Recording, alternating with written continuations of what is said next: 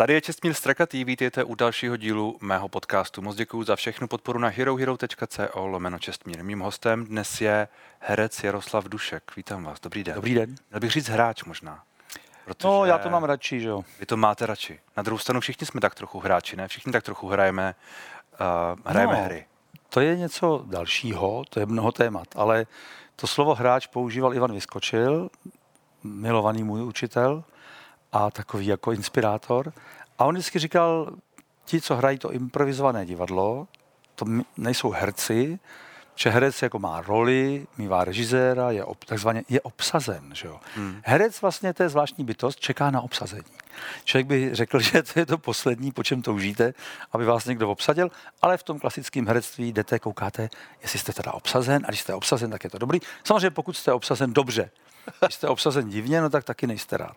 No a tohle ty, my, co hrajeme to improvizované divadlo, Vyskočil to označoval spíš slovem hráč, protože tenhle ten hráč je nejenom herec a zároveň režisér, zároveň divák a zkoumá to ze všech úhlů a tím je to taková hra a ten hráč hraje tu hru víc než roli. Nějakou. A vy přece nehrajete jenom improvizované divadlo. Vy furt, furt, furt hrajete vizitu, respektive no, to, to furt pokračuje, ale zároveň... převážně improvizované divadlo. Ale jste pořád ve filmech, jste pořád... Nejsem vidět. Člověče, nepák, ve filmech.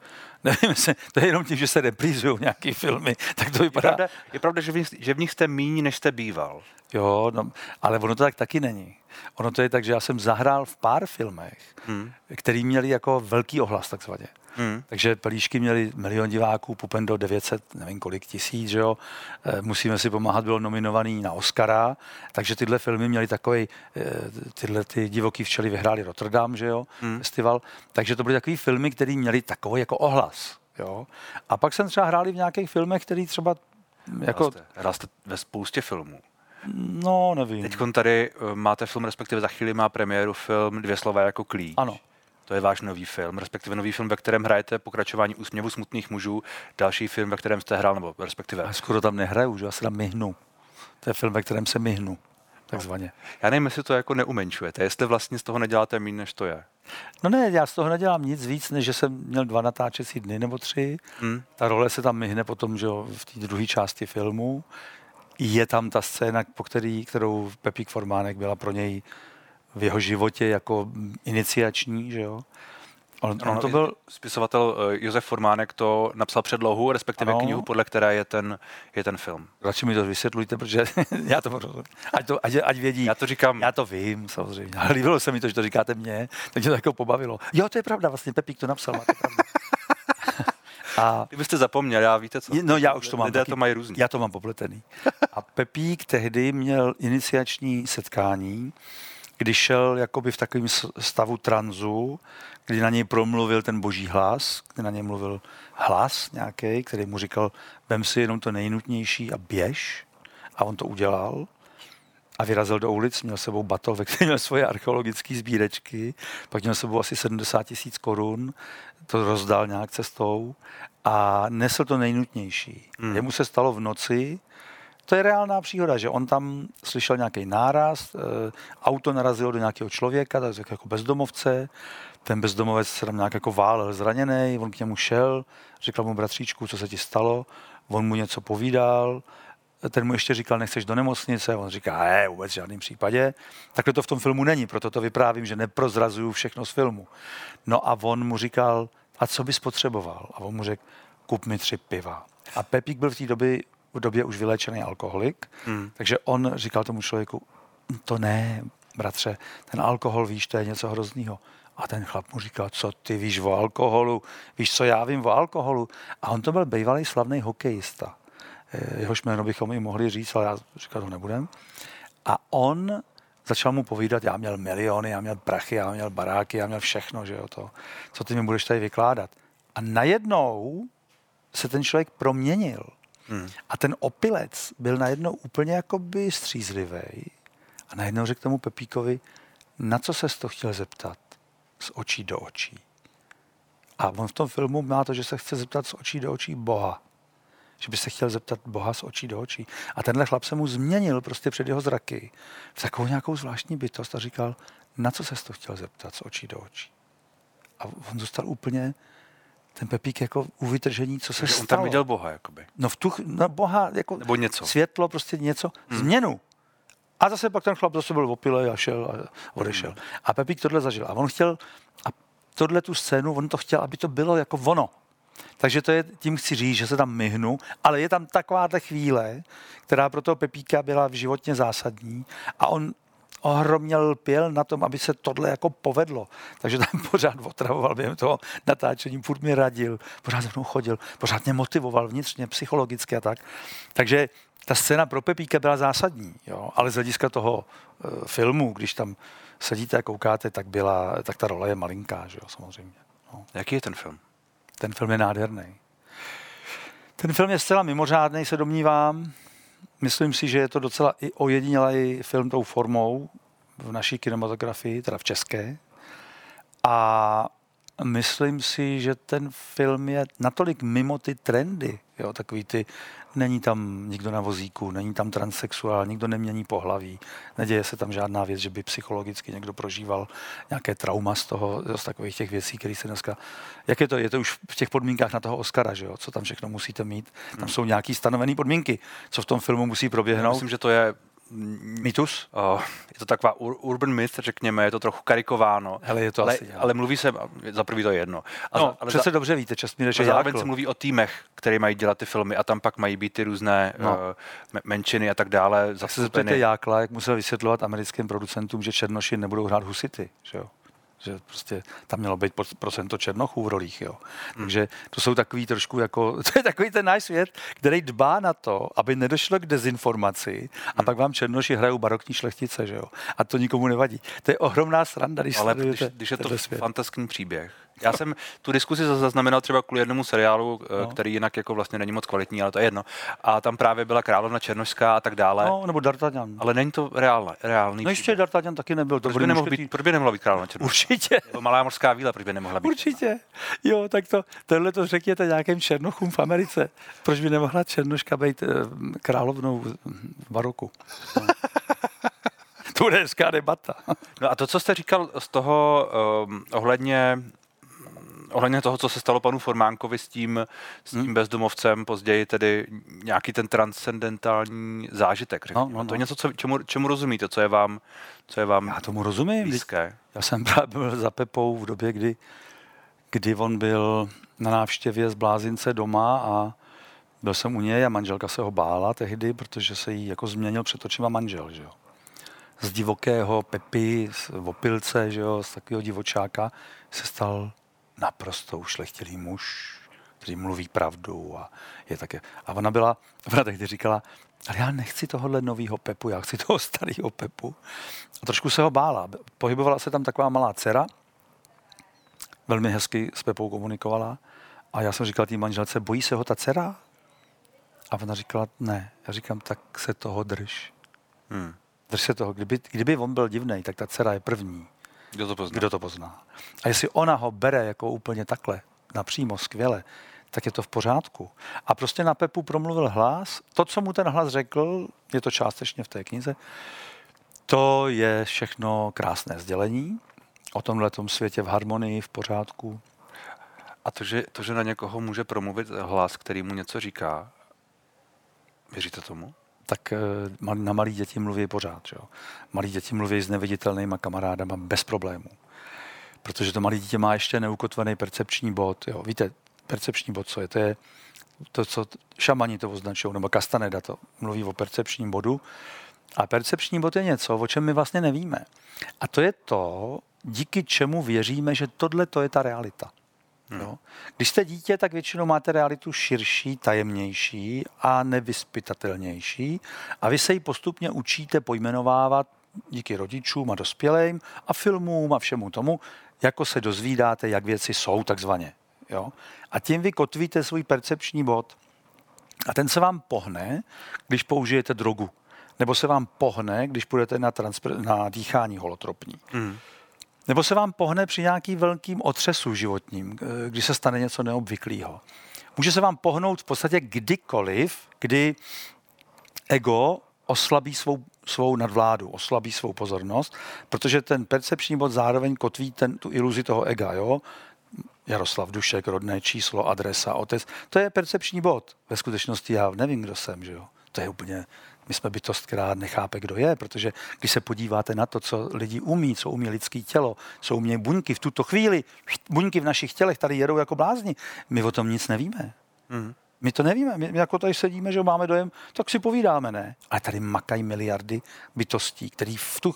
Já nevím, jestli to víte, v těch buňkách se točejí takový ty částy proteinový tisíc pět set krát za vteřinu, jo? Hmm. Tam probíhají rotace, které si vlastně nedovedeme ani představit, jo? patnáct set otáček za vteřinu v každý buňce těla teď. Jo? A tohle to všechno jsme my. To my jsme a nic o tom nevíme. Máme frekvenční těla, ohromný nekonečný těla, kterýma se navzájem prostupujeme. Těla, které fungují třeba při rodinných konstelacích. Víte, co to je, že jo? No tak víte, o co jde. Tam vemete nějaký lidi, ty se jako neznají. Oni jakoby stvárňují nějaký lidi, který neznají. No a najednou vstoupí do těch rolí a začnou jednat zcela jako v souladu s tím, jak ty lidi v životě jsou. A teďka, jak je to možný, že jo? Mm. Jak je možný tohle, to všechno. A ono to je možný proto, že my jsme úplně něco jiného, než si myslíme. Ale to, co si myslíme, že jsme, to je kotveno percepčním bodem. Jo? A takže třeba indián je pro sebe zvíře, který je součástí světa. On není nějaký vládce světa, člověk. On ani se nepovažuje za intelekt, jo? My máme kurikulum víte, že jo, hmm. co všechno jsme vystudovali. To je náš percepční bod. To si myslíme, že jsme. Hmm. Indiána, když se zeptáte, co umíš, tak on řekne nic. A vy řeknete to snad ne. Umíš chytit rybu? Ne. Postavit chýši? Ne. On v tu chvíli to nedělá, proto to v tu chvíli neumí. My tomu nerozumíme. Pro nás je to jako, to je nějaký divný, ne? Jak on to uvažuje. Teď to umí, teď to včera dělal. Včera jo?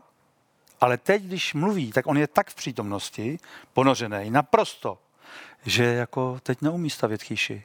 Hmm. Teď povídá. Jo? A ten percepční bod u dětí je mnohem uvolněnější, než, než je u dospělých. Dospělí ten percepční bod utáhnou, že jo? A pak si třeba myslí, že na ně nemůže mluvit Bůh. A kdyby na ně mluvil, tak jsou blázni. Pak jsou se lidi, kteří jsou věřící a modlí se furt a jsou rádi, když on na ně mluví, že jo? A rozhodně si nepřipadá jako blázni, když jsou šťastní, když na ně promluví Bůh. Potom na vás můžou promlouvat stromy, rostliny, kameny, slunce, to všechno mluví. Ono to pořád mluví nějakou frekvenční řečí, že jo? To znamená geolog, když kouká, když se to řekneme stupidně, když se geolog dívá na vrstvy, hmm. no tak to na něj mluví, on to čte. On čte nějakou zprávu, že jo? A tu zprávu tam vyčítá z toho, kde like, který má jiný percepční bod, nic nevidí. Koukáte do nějaký horniny, tam jsou nějaký zrníčka, mm. vidíte, že je tam nějaká žíla třeba, že jo? Ale už z toho nevyčtete tlak, tohle období, kdy to bylo, a to on vidí, on to čte. A tím pádem my, jak si kotvíme ty percepční body, tak velmi různě rozumíme realitě. V tomto smyslu jsme velmi rozmanitý bytosti. No a to je, Pepíkův případ je ten, že on se dostal do toho, čemu se říká psychospirituální krize. William Poltikovič o tom natočil skvělý film Z temnoty duše světlo se to jmenuje. Jeden z těch hrdinů je tedy Pepík Formánek tam. A tam vyprávějí lidi, co se jim stalo, když zažili takovej ten totální propad. Dno, ztráta identity, úplný chaos. Ženská, který vzali děti, jo, a tak dále. A pak to jsou ty lidi, kteří se z toho dostali. Hmm. Je to štěstí, nebo jak to označit. Že najednou se uklidnili a ztratili ten strach a ten chaos. A najednou ten jejich klid se stal jako neotřesitelným, protože oni prošli takovým peklem a když z něj vystoupili přes ten vnitřní klid, tak najednou ten klid jim nemůže nikdo vzít už, jo? Protože oni vědí, že to je to, co jsme. Ta hluboká bytost, která je mnohem větší, než si myslí, jakoby frekvenčně, tělesně, kam dosahujeme. To není toto jenom, že jo? A tyhle ty lidi už to vědí. Takže Pepík tam říká, šel jsem, díval jsem se na nebe a viděl jsem, že jsem to já. Koukal jsem na strom a viděl jsem, že jsem to já. Hmm. Potkával jsem lidi a věděl jsem, že jsem to já. A v tu chvíli to víte. Jo, a v tu chvíli to víte v tom, v té evidenci, kterou normálně v tom běžným percepčním bodu nemáte, že jo?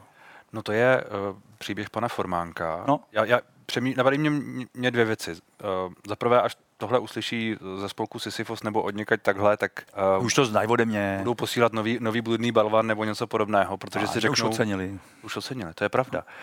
Uh, vnímáte vy to, co teď říkáte, jako, jako kontroverzní, nebo to je prostě vaše, řekněme, pravda, která... To, že někdo si řekne, no. to je úplně v, v nesouladu s evidencí. Určitě, řekněme, určitě. Vědeckou a tak dále. Tak, no. tak řeknu to, tak dobře, je to moje, tak se o to nestaríte, nebo já nevím. Tak v tom případě já bych mu doporučil, prozkoumejte průzkum americké univerzity, která teď zkoumá působení molekuly D M T, dimethyltryptaminu, v lidském těle. A to je americká univerzita. A zkoumají dlouhodobě, co dělá dimethyltryptamin v lidském těle. A oni mají psychonauty, říkají jim psychonauti, dobrovolníky, ty si nechávají do těla řízeně vpravit jakousi odpovídající hladinu D M T, psychotropní látky. Dimethyltryptamin je molekula, kterou máme běžně i v těle. Můžete ji aktivovat třeba při holotropním dýchání nebo, nebo při požití ayahuasky, patrně i při dalších nějakých iniciačních rostlinách. Ale tam se to děje v takovým, jakoby, řekněme, neřízeným formě nějakého přívalu a odchodu. Hmm. Když to oni to dělají tak, že tam udržují nějakou hladinu toho D M T. A teď jim ty psychonauti, jakmile najede ta hladina, tak oni v tu chvíli jsou v nějakým paralelním vesmíru. Komunikují s nějakýma bytostma, který normálně nevidějí, ale teď je vidějí. Ty bytosti se k ním obracejí jako přátelům, mluví na ně. To, že je vidějí, znamená, že ty bytosti jsou reální, nebo to je no, jedno, protože je vidí?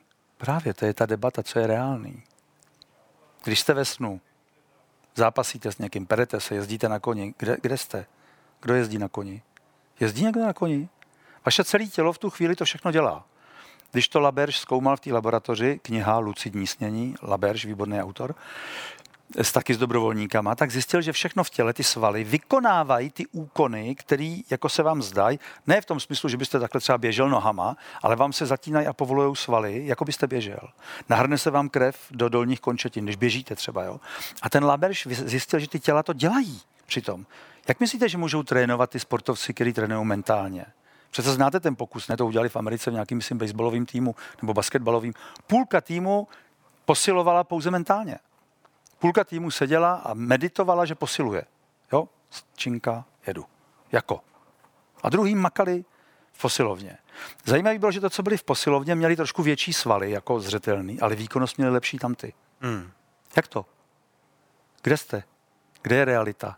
Jak to, že teda necvičí s činkou? Jak to, že cvičí s myšlenkou, jakože má činku a to tělo opravdu se teda posílí? Jak je to možný? No a tak dále. Takže těch pokusů je učiněno mnoho. Jo? Spolek Sisyfos je zastydlá nějaká parta, která prostě... Já jsem zmínil spíš no, jako... No. Uh... Ne, oni jsou v takovým jako světě nějaký, zůstali někde uvízlí v nějakým paradigmatu svým, protože když ocenili Stanislava Grofa diamantovým balvanem, tak jako... je vidět, že jsou teda hodně mimo, jo, co na to říct. Grof je prostě fantastická figura iniciační pro světovou psychologii, psychiatrii, to je génius, jako jo. Tak názory a asi můžou být... Můžou názory být můžou být velice různé. To, že spousta lidí řekli, že jsem blázen, to je mi jasný, to mám od dětství, že tím, tomu já se nedivím. A to mě zajímá, zajímá mě. Vy jste zmínil příběh no. pana Tománka, je takový... Formánka. Formánka. Formánek má zase jiný, ten má kozí příběh. To je častě vedle. Jaký je váš příběh? Můj příběh. Jak, jaký byl váš, váš iniciační moment? Já neměl žádný iniciační moment. Já jsem to měl od dětství. Já jsem to měl pořád. Pořád stejně. Ta, tak no, jako to vidíte stejně. Teď, tak jste to viděl, když vám bylo pět. Mnoho věcí jsem věděl, viděl. A nebo mnoho... když jste byl na tom gymnáziu, o kterém jsme se bavili před chvílí ještě. No tam, tam už to bylo takový jako Gimpl. Helejte, na Gimplu třeba, jak vám to mám povídat? Já jsem na Gimplu... Přemýšlím si, jak, protože rozumíte, to, o čem chceme mluvit, je souběh mnoha rovin, jako hmm. energií a mnoha příběhů. A to, co je na tom komplikované, je to nějak jako srozumitelně sdělit. Jo. Hmm. Já jsem byl takový dítě velmi, jak se to řekne, plachý, částečně, dítě vážný velice a hloubavý takový. Hmm. Já jsem četl ohromné množství knížek jako dítě. Jak jsem se naučil číst, já jsem čet pod peřinou celý noc, já jsem načet. Ale já jsem čet Dostojevský, já jsem to čet pátý přes devátý.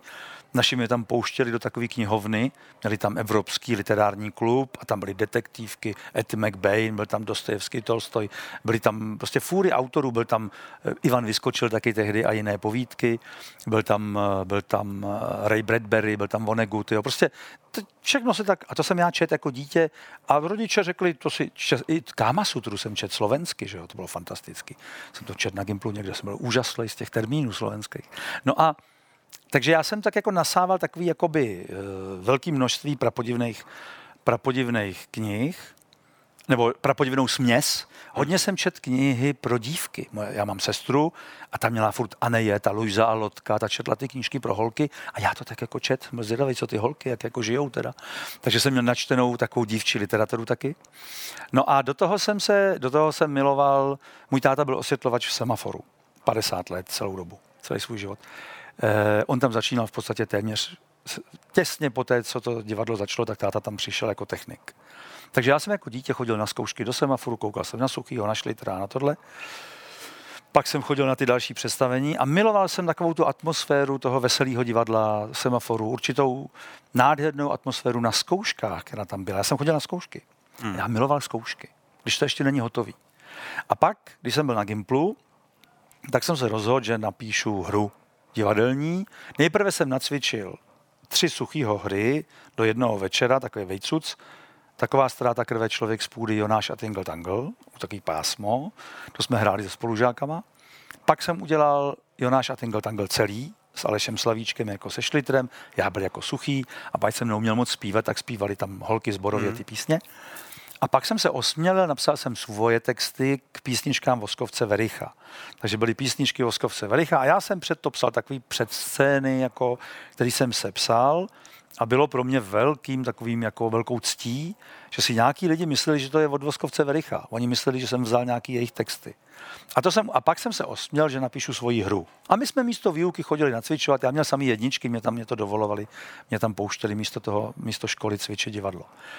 No a pak nastala chvíle, teď to takhle musím zdlouhavě říkat, ale aby jsme došli do toho bodu, kdy jsem napsal hru svoji a můj tatínek, který byl v tom Semaforu, pozval na tu hru, chodil tam Jiří Suchý, chodila Hana Hegerová, táta byl dvorní osvětlovač Hany Hegerový, tak ty tam jako, ty to znali, se Suchým jsem si povídal o tvorbě a tak. No a pak pozval Pavla Boška. A Pavel Bošek byl tehdy, tehdy jevištní partner Ivana Vyskočila, mm. byl to šéfredaktor časopisu Amatérská scéna, přišel na to představení a po představení za mnou přišel a říkal, znáte, co já dělám s Ivanem Vyskočilem? A já jsem říkal, to neznám. A on řekl, to je pro vás. Na to choďte. A já jsem začal chodit na tom Gimplu, někdy ve druháku, na Vyskočila s Boškem a chodil jsem každý týden na každý jejich představení tři roky. Bošek potom zemřel tak, jako, jak se říká, předčasně, no byl mladý, že jo, no. Chystal takový představení, kde jsem měl být s ním, ještě pár mladých lidí mělo tam jako účinkovat s ním. A toto improvizované divadlo, který jsem znal od Vericha s Horníčkem. Já jsem miloval ty forbíny jejich, co jsem mm, znal. Mm. A samozřejmě Voskovce s Verichem, ale těch nahrávek nebylo mnoho. A tohleto improvizované divadlo vás uvede do takového stavu, když to začnete dělat, že vy si zvyknete na to, že nemáte nic připraveno, nemáte nic v rukávu, žádné eso, a jdete a hrajete dvě hodinky. A vám to přijde normální, když to děláte. A pak se dočtete odborný článek od odborníka, neexistuje herec, který by mohl improvizovat dvě hodiny, protože improvizace může vydržet na deset minut nebo čtyři. Neexistuje herec. Psal kolega můj, který znal mě i moje divadlo, tak napsal, že, to, že neexistuju. Že jo? Tak jsem to tak čet a říkám, to je zajímavý, jako, jak on to myslí, že neexistuju. No, takže já jsem, to, ta hlavní iniciace byla přesto improvizovaný divadlo, hmm. kdy jdete a d- důvěřujete, čemu důvěřujete? Prostoru? Sobě. Hm, sobě vůbec ne. Vy to neděláte. Tak musíte vědět, že to zvládnete. No a ty, to není, že to vy to zvládáte. Vy jste k dispozici a vy víte, že to je přítomno a že to funguje. K dispozici, no. Nevím jestli komu nebo čemu, ale něčemu. Jste k dispozici té inspiraci, tomu svýmu frekvenčnímu tělu, tomu přesahu. Hmm. Tomu, co neudržíte ve vědomí. Jo, protože my neudržíme většinu naší bytosti ve vědomí. Kdybychom udrželi všechno ve vědomí, tak nikdo nemá psychické problémy, nikdo nemá problémy, nikdo nemá mindráky, to by nikdo neměl, to by neexistovalo. Jo. Hmm. A to je ta naše část bytosti, kterou my vědomě jako neřídíme, neovládáme a ona nám pořád vstupuje do života nějakým způsobem. A vy najednou jdete beze strachu, jdete na tu scénu. Já když jsem uváděl poprvé Český lvy, mm. tam Iva Janžurová. V roce dva tisíce, tak nějak. dva tisíce, myslím, mm. no, nevím přesně. A Iva Janžurová tam tak seděla a po skončení mi říkala, vy nemáte trému, vidíte. Já jsem říkal, nemám, no. Já se na to těším, mě to baví strašně. Mně se to líbí, že se kouká milion lidí. Mně se to líbí, že můžu najednou přestat mluvit třeba. A milion lidí bude koukat, jak tam někdo nemluví. Já to mám obráceně. Já nemám jako hrůzu z toho, že na mě kouká milion lidí a že můžou vidět, že jsem... To, že jsem trapnej, to vím rovnou, to vím dopředu. To je, to je jako premisa, s kterou jdu jako na to jeviště. To, že se něco podaří, to není moje zásluha. To je jenom určitá... Tento prostor je nesmírně inspirativní a nese v sobě... Všechny myšlenky teďka tady existují, rozumíte? Jak to píše Ramta ve své bílé knize. V tuto chvíli tady v tomto prostoru jsou všechny myšlenky tohoto světa. A teď jde o to, jak vy se hodně otevřete, jak se naladíte, čemu všemu se otvíráte a co k vám může proudit.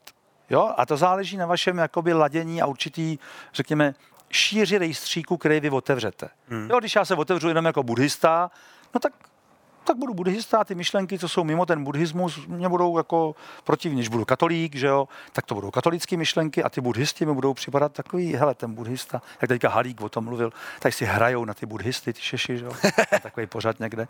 Jsem ho tak zaslech, vrát, no, tak hezky mluvil, no, no, on byl takový spokojený, no, no, no. Tak jsem to tak poslouchal, říkám, hm, hm, člověče, jak ty to přemýšlíš, chlape. A když jste otevřený úplně, mm. tak to k vám projede všechno.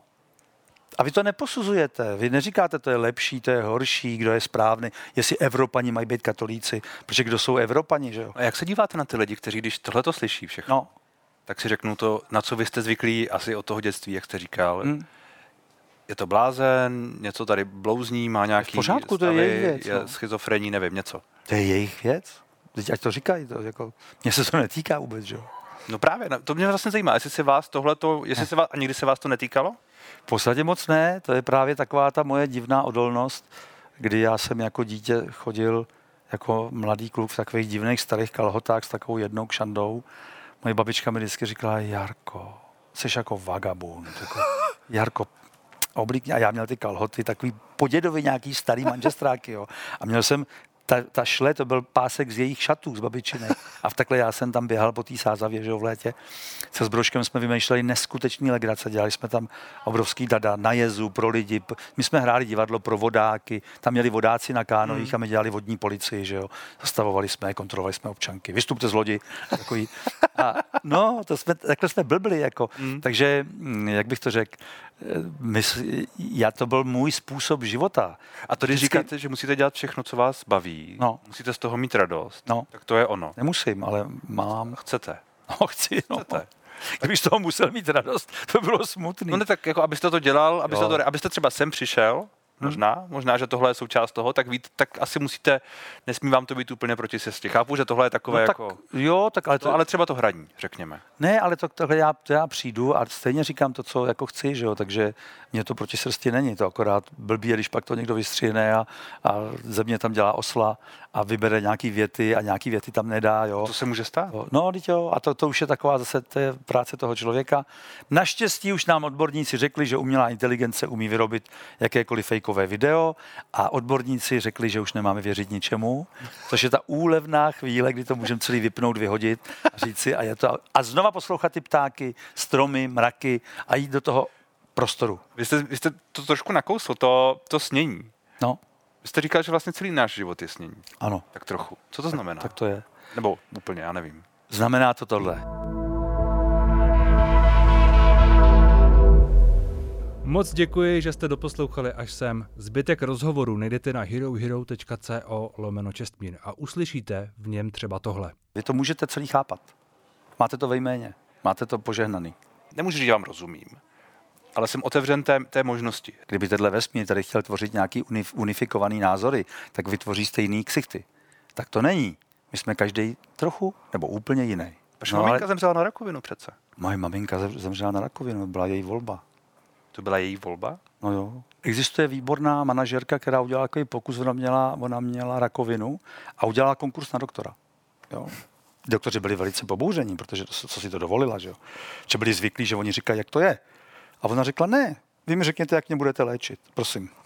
To je soukromá banka, která řídí centrální banky. Hmm. A majitele jsou jako neznámí, no. Teď o tom mluvil Karel Gott v roce dva tisíce jedna, Herdek přece. No, Karel Gott ale věřil různým věcem. Ilum- no, věřil. Ilumináti, hmm. mimozemské civilizace a tyhle, no. všechny, tyhle všechny věci. Karel Gott byl konspirátor, někdo by řekl.